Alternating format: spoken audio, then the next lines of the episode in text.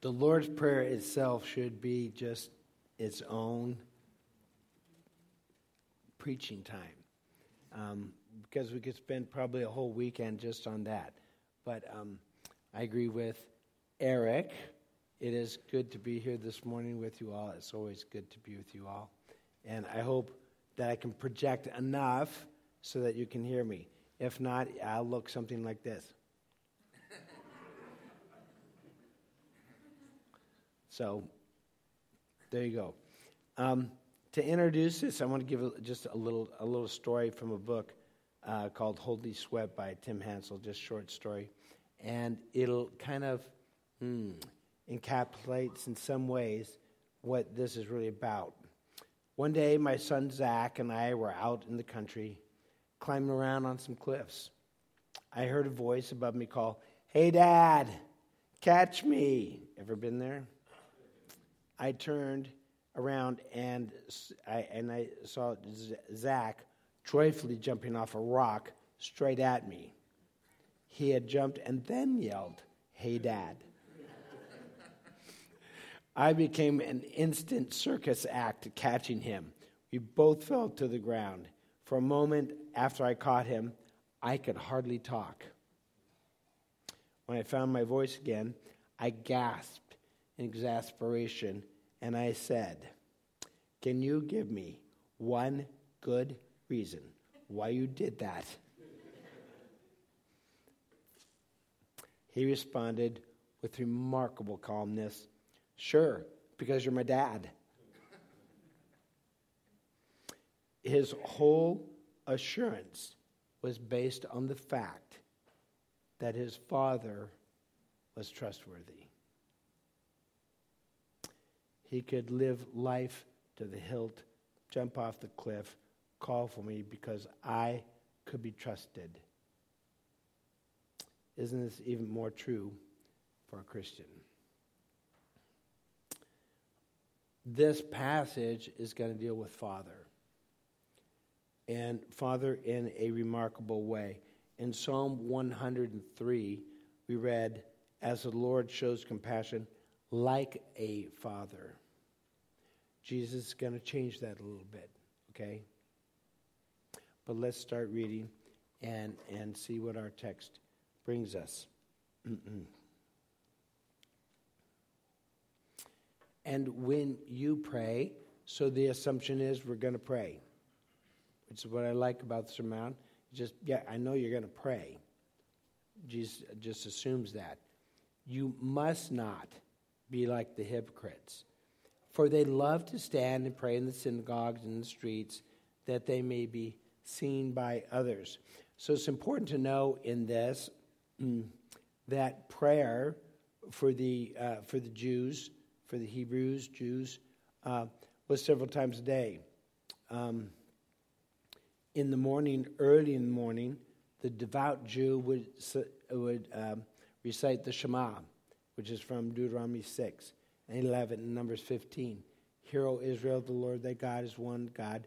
Thou shalt love the Lord thy God with all thy heart, soul, mind, and strength. Okay?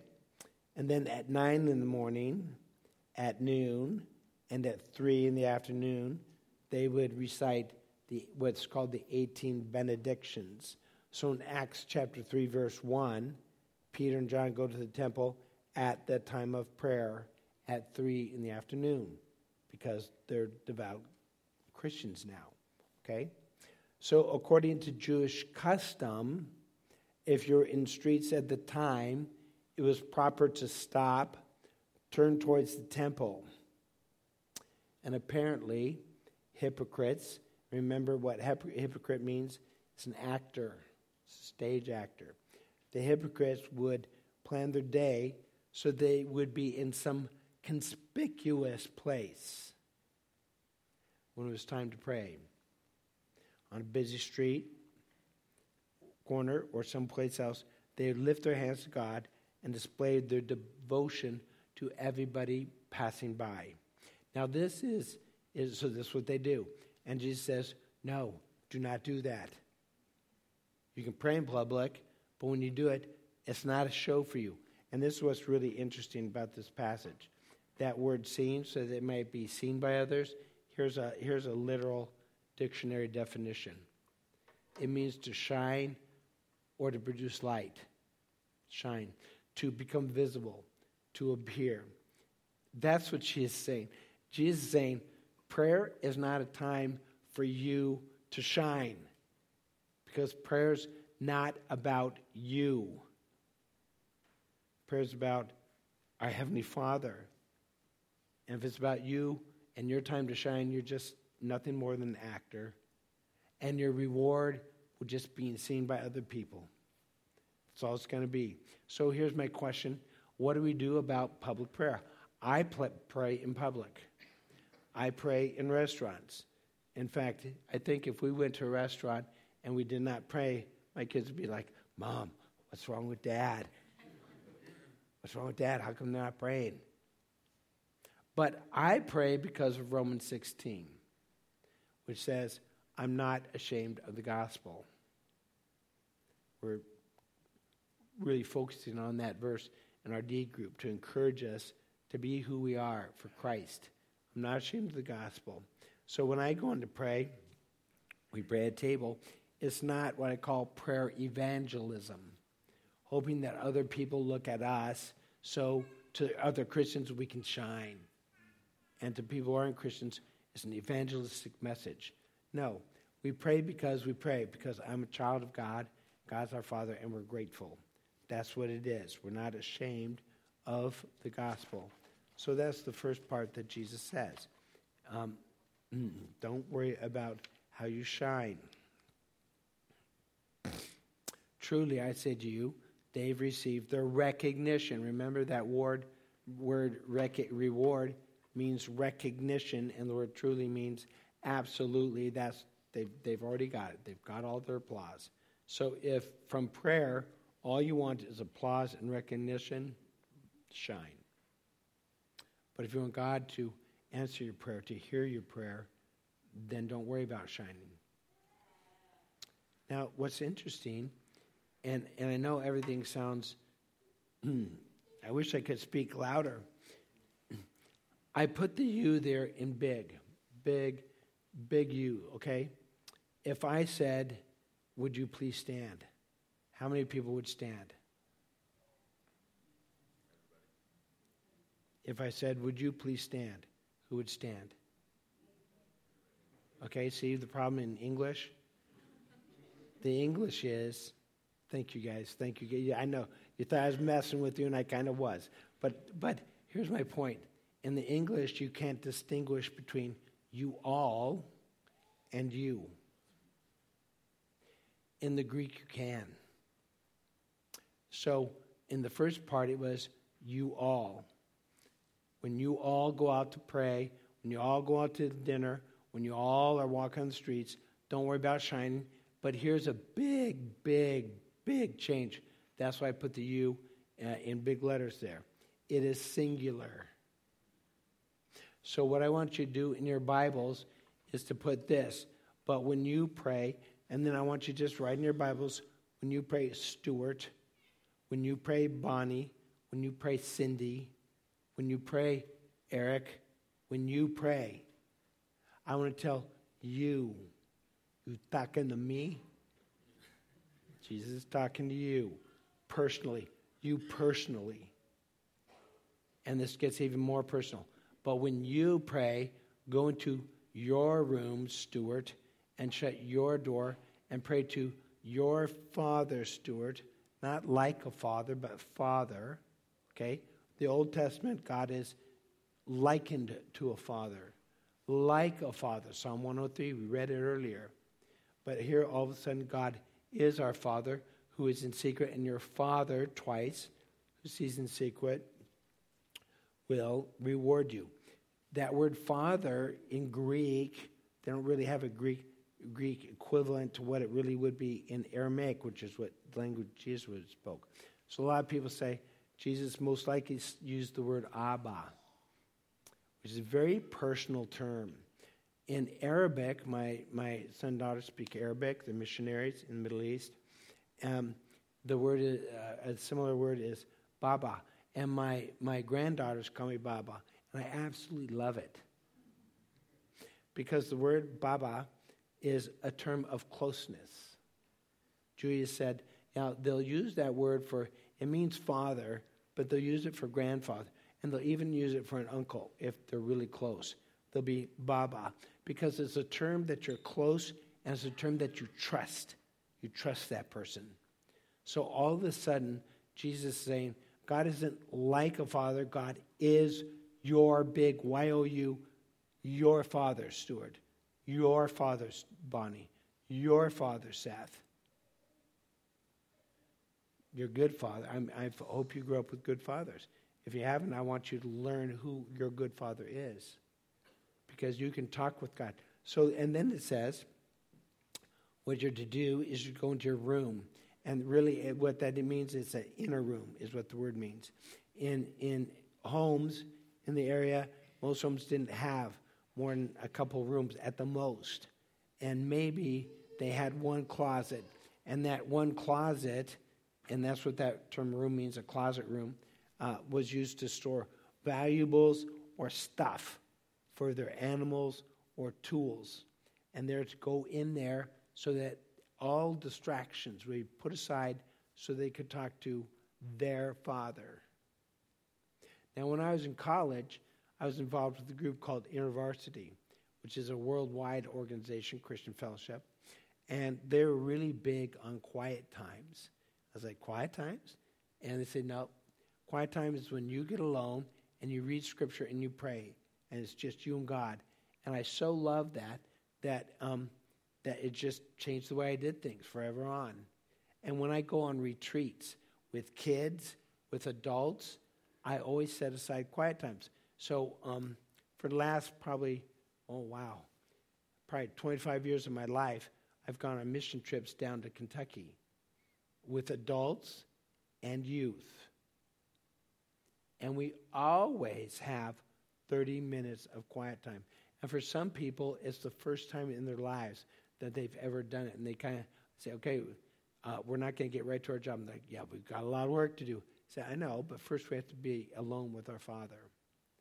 And you're not allowed to talk to anybody. You're not allowed to talk on your phone. You're not allowed to be close. You have to be quiet and pray and read. And it's really an amazing time. I want to share with you and then get on to our next point. But this is an important um, story from a Christian magazine that a woman wrote. She said, As a child, I was captivated by Jesus' words in Matthew 6 5 through 6. In the wee ranch where I grew up, my bedroom was my sanctuary. But my real inner sanctum, the only space that made me feel uninhabited to unload my angst towards God and my uh, was uh, was my closet. Crouched in its dark, tiny confines, I'd spill tears of anger, words of confusion over childhood slights and perceived parental wrongs. I took God literally at his word, going into the only secret place I had, trusting my heavenly Father who saw my hidden heartbreaks that he would meet me there. As I matured, I moved away from home. This habit fell by the wayside. After all, how convenient is a literal prayer closet uh, or in a dorm room, or an apartment with a roommate, or a shared house with a spouse? But several years ago, I rediscovered the, the power of closeted prayer. My husband was was recovering from a routine outpatient surgery that had unexpectedly revealed a suspicious tumor. That afternoon, my husband and I were scheduled to go back into the hospital for a follow up for the surgeon to review the pathology reports. As my husband slept downstairs on recliner, I stood before our bedroom mirror struggling to make myself presentable for the upcoming physician visit. My stomach knotted with apprehension. My face haggard from worry. I was so overwhelmed with distress that I walked into our closet and I shut the door. I flung myself on the floor and I broke down in the darkness. God, God, I flailed, help me. I'm frightened. My husband has cancer. I'm so afraid of losing him.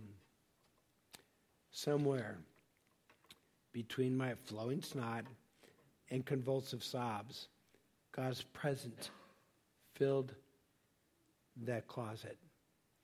His voice, inaudible, yes, but clearer than any sound I've ever heard, told me everything will be okay. That stunning and unexpected powerful encounter left me almost dizzy. I rose, blew my nose, wiped away the tears from my face, and suddenly felt electrified by an unassailable sense of God's absolute control over my scary circumstances. God, God of the universe, had seen my distress in that secret place and chosen to personally comfort me. And although my husband's diagnosis turned out to be the one we, we, uh, that we dreaded, God generously restored my beloved to health, fulfilling what God had told me He would do in the secrecy of my closet. I will never forget that experience. Since then, whenever I need to process and pray uh, with candor, I'd feel comfortable sharing with others. I'd share with God in the closet. I head towards my closet. There, I momentarily shut out distractions and concentrate on seeking God alone in secret. So, my question for you with these verses is where's your closet? That's one question. The second question I have for you is how often do you go there? And it doesn't have to be a literal closet. I grew up in Laguna Beach, California. You know where my favorite closet was? On a rock on the beach. But you need one. And you need to go there. Jesus continues. Now he's back to you, meaning all of you, okay, back to the plural. And when you pray, so it's both singular and, I mean, both, if it's plural, it's also singular because it means me, because I'm part of you. And when you pray, do not heap up empty, empty phrases as the Gentiles do, for they think they will be heard for their many words. Do not be like them. Two times. Don't do this. For your Father, per very personal, knows what you need before you ask Him. What's really interesting about this, the phrase empty phrases has a term that um, is not really known in Greek anywhere else. And I'm going to say the word in Greek, and it's a really long word, okay? It's batalogesete. Batalogesete. Jesus says, don't bagelote sete. Don't, don't make up nonsense words, is what he's saying. Don't don't think that you have to get the formula right. Don't think that you have to say, oh, what do I need to do to get God's attention? I'm not a good prayer. How many times have I heard that? I'm not a good prayer. How many times have you told your father, Dad, I don't really speak well? I've never told my dad that. If I didn't speak well, my dad knows. But this is what Jesus says He says, it's an attitude of prayer. We don't have to convince God. It doesn't have to be the right formula, it doesn't have to be the right words. Don't make stuff up thinking that by making stuff up, God's going to go, oh, yeah, you got it now. Because if you hadn't gotten the right formula, I wouldn't have listened. I kind of think of what Jesus is saying here like kids wanting to go out to ice cream. How many of you have kids that like ice cream? When kids like ice cream, tell me if this is true, they think that more pleading and more repetition is going to convince you to go out for ice cream, right? Oh, please, Dad, please, please. I'm going to die if we don't get it, Dad. You know, and then and then they think, oh, what else can I say to get my dad to take me to ice cream? And you know what? Maybe you'll go, maybe you won't. But you're not going to do it because they begged you. Well, maybe you will. Because you're tired of it, but that's not God. Okay, that's where we're not very much like God. Parents don't just give kids what they want because they can say it louder and longer. And that's what Jesus is saying. So here's, a, here's some things that I think are helpful to summarize this. We do not pray to inform things, um, inform God of th- things unknown to Him. We're not doing it. God already knows it. We're not praying to convince God of His duty. There's no convincing in prayer, which might make your prayers a little shorter because you don't have to go on and on to convince God. Urging Him as though He were reluctant. All good things come from God. God wants you to have all good things. You may not know what's good for you, just like our children don't know that eating their vegetables is good for them, right? Do I hear an amen for that? Okay, and I'm speaking as one who hates vegetables. We pray because it encourages us to seek our Father, our personal, close Father. Not God who acts like a father, but our Father, our Baba. It builds our relationship with God. It encourages us to consider His promises.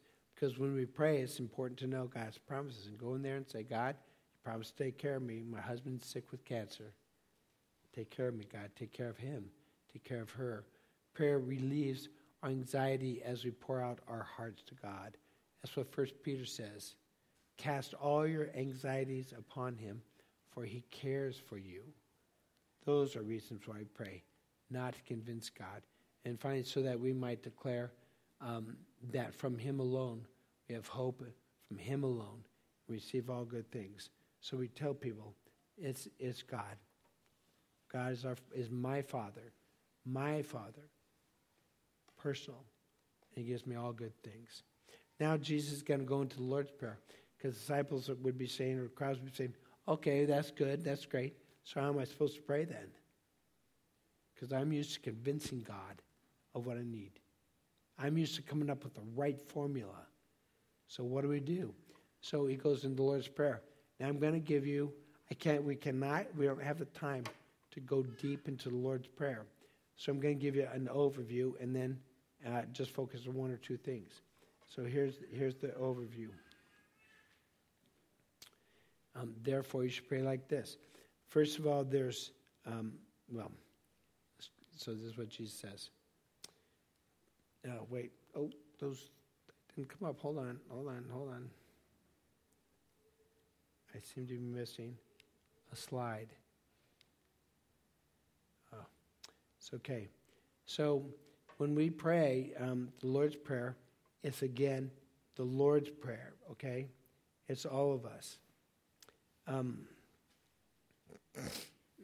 the Lord's Prayer is, is because it's plural, it's not uh, my prayer. We, our generation has the iMac, the iPhone, the iWatch, the iCloud, the iPod. We take selfies, right? We have my pillow. We have my chart.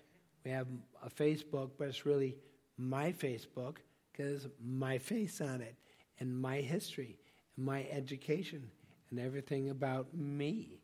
And then we have my natural hair products. We have EE Health, my EE Health. And if your son goes or daughter goes to, uh, to school, we have my Illinois State EDU. It's all about me. But when Jesus says the plural pronouns, this is our prayer. Say, our Father. He doesn't mean just that this is for everybody. He means this is our prayer for us. Meadows, this is our prayer for us. One more thing I want you to see. These are some general things. You cannot pray the Lord's Prayer and even once say, I. Read it. We'll see it in a minute. Two, you cannot pray the Lord's Prayer and even once say, My. Which is really interesting. Um, yeah, I'll just keep going. Nor can you pray the Lord's Prayer and not pray for one another. Isn't that interesting? That's why it's our prayer meadows, because when we pray it, we're praying for each other here in this sanctuary. And when you ask for daily bread, you must include your brother or sister, right? Give us this day our daily bread. For others are included in each and every plea from the beginning to the end of it. It does not once say me. This is our prayer. So I just want to look at uh, two things real quick. First, there's seven imperatives in the Lord's Prayer. Seven things you sh- absolutely should do when there's an imperative. It means you really should do this. Okay? Sorry. Yeah, give me that real quick.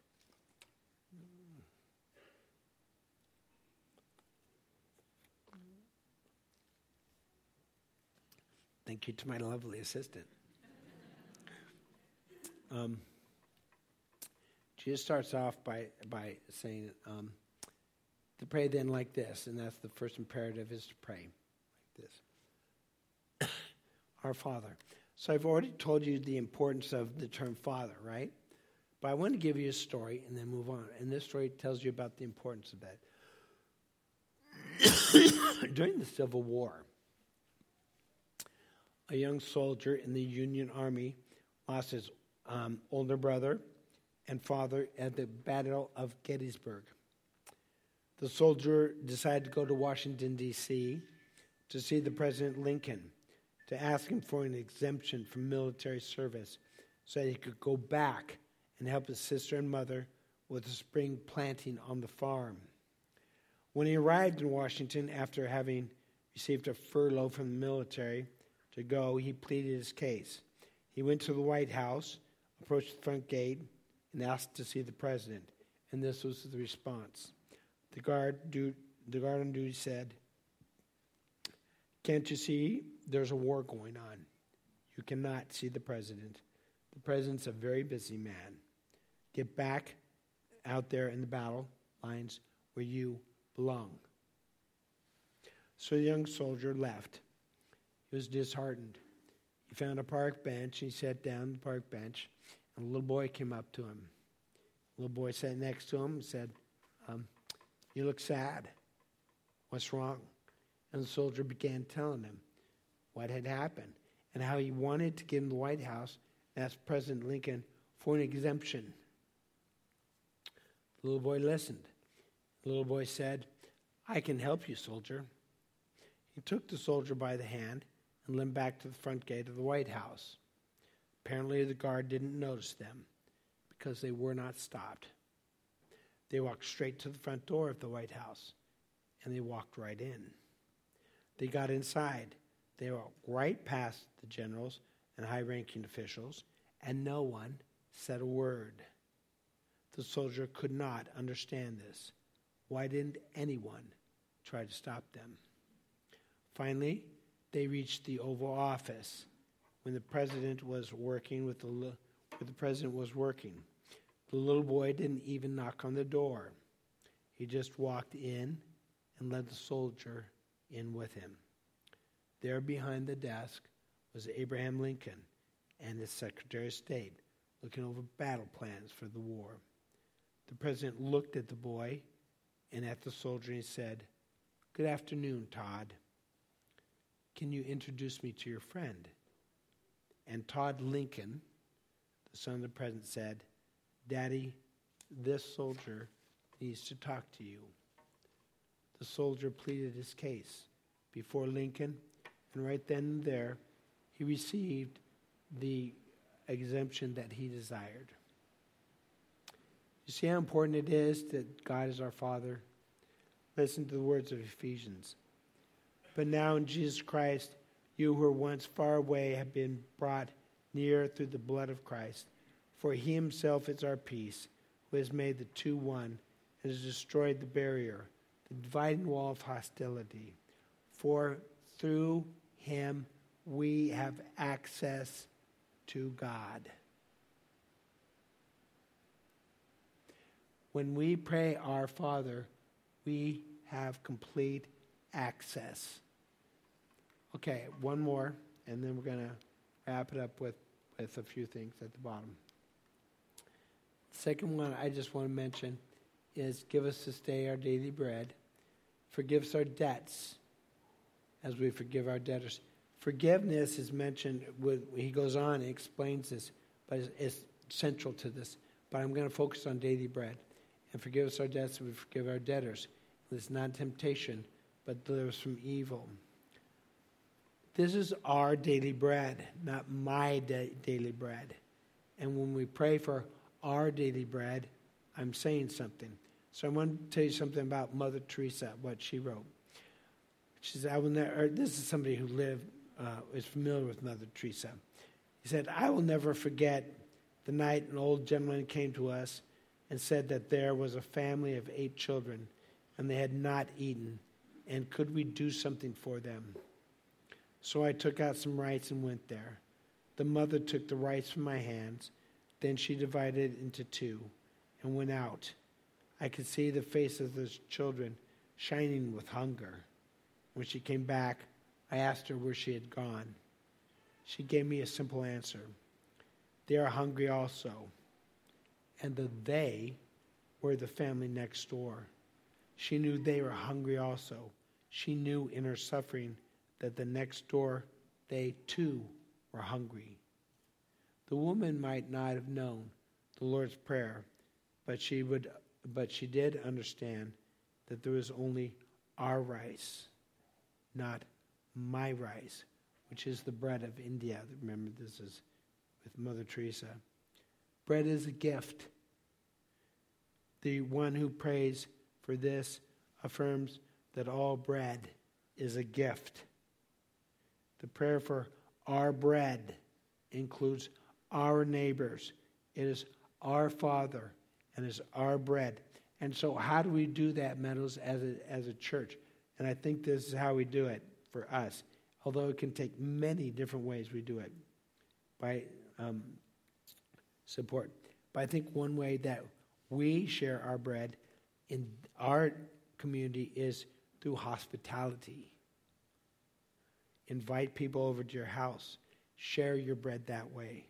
People are hungry for fellowship, and bread brings us together.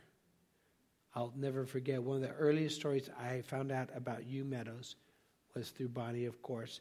And she said, One of my memories, Stuart, is that my mom and dad always invited new people to our house for dinner. If they saw somebody new or recognized that they, and maybe this was the second time they had visited, always invite them over for dinner. I thought, wow, this is because it's our bread.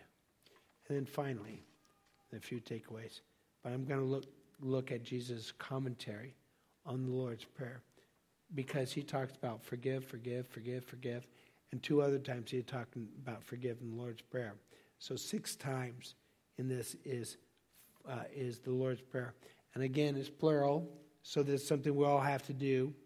And what's really interesting, it says, For if you forgive their trespasses, I don't like praying that way because I don't really understand trespass. It is absolutely a fascinating word in the Greek. In classical Greek, the verb is often used of intentional falling, like throwing yourself on the enemy. And in New Testament, it means a deliberate act of, with serious consequences. But you can see why translations use the word trespass, because it would sound funny if we said, For if you forgive others their intentional act which has severe consequences, it just doesn't quite work, right? But I want you to understand something. That's what this word means. Forgive others who have intentionally done something to you. And that's what makes forgiveness hard, is it not? It's not an accident. Your husband spills the milk in the kitchen. Maybe that's happened a couple times. It's an accident. If Bonnie spills milk in the kitchen and I come and I say, You stupid idiot, what are you doing? Can't you watch out? That's intentional. For her to forgive me, it's going to be a lot harder because it was intentional. And if she does something to me, it's going to be harder because it is intentional.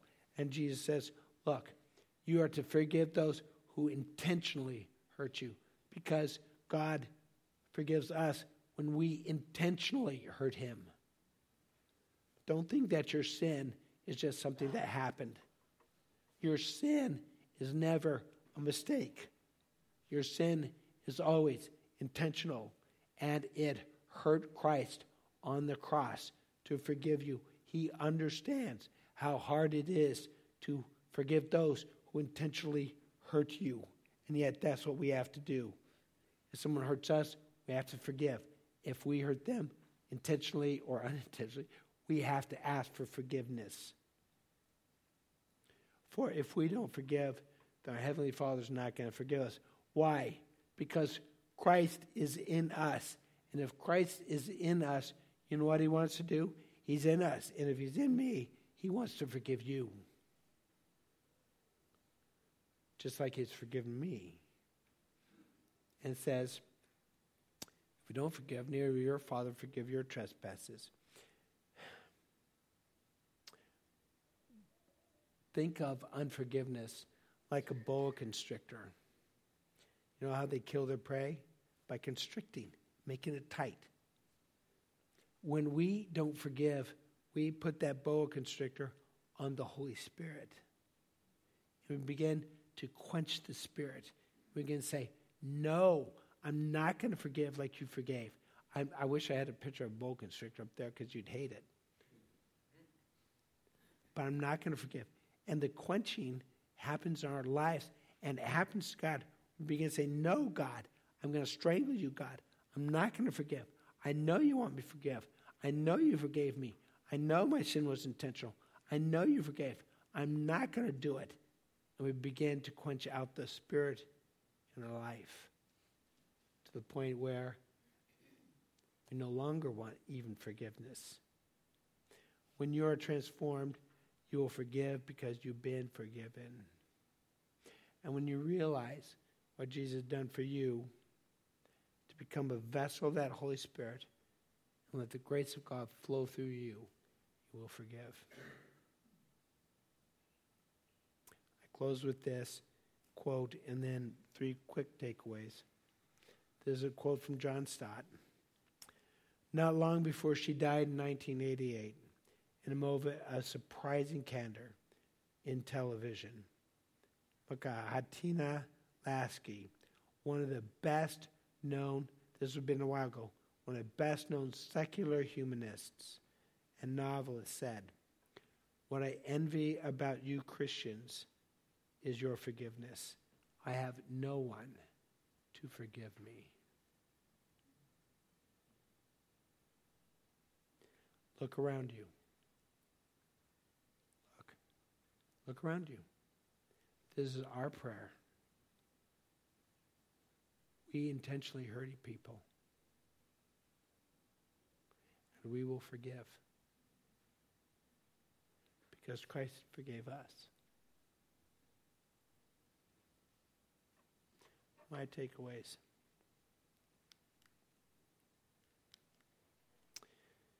Go to your inner room.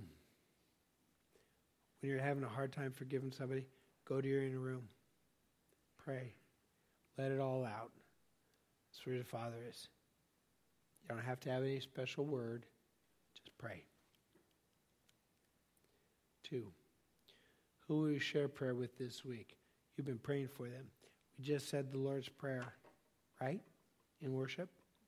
That means you prayed for you prayed for the people that you will have bread with this week. So who will that be and what will that look like? And then finally, forgive.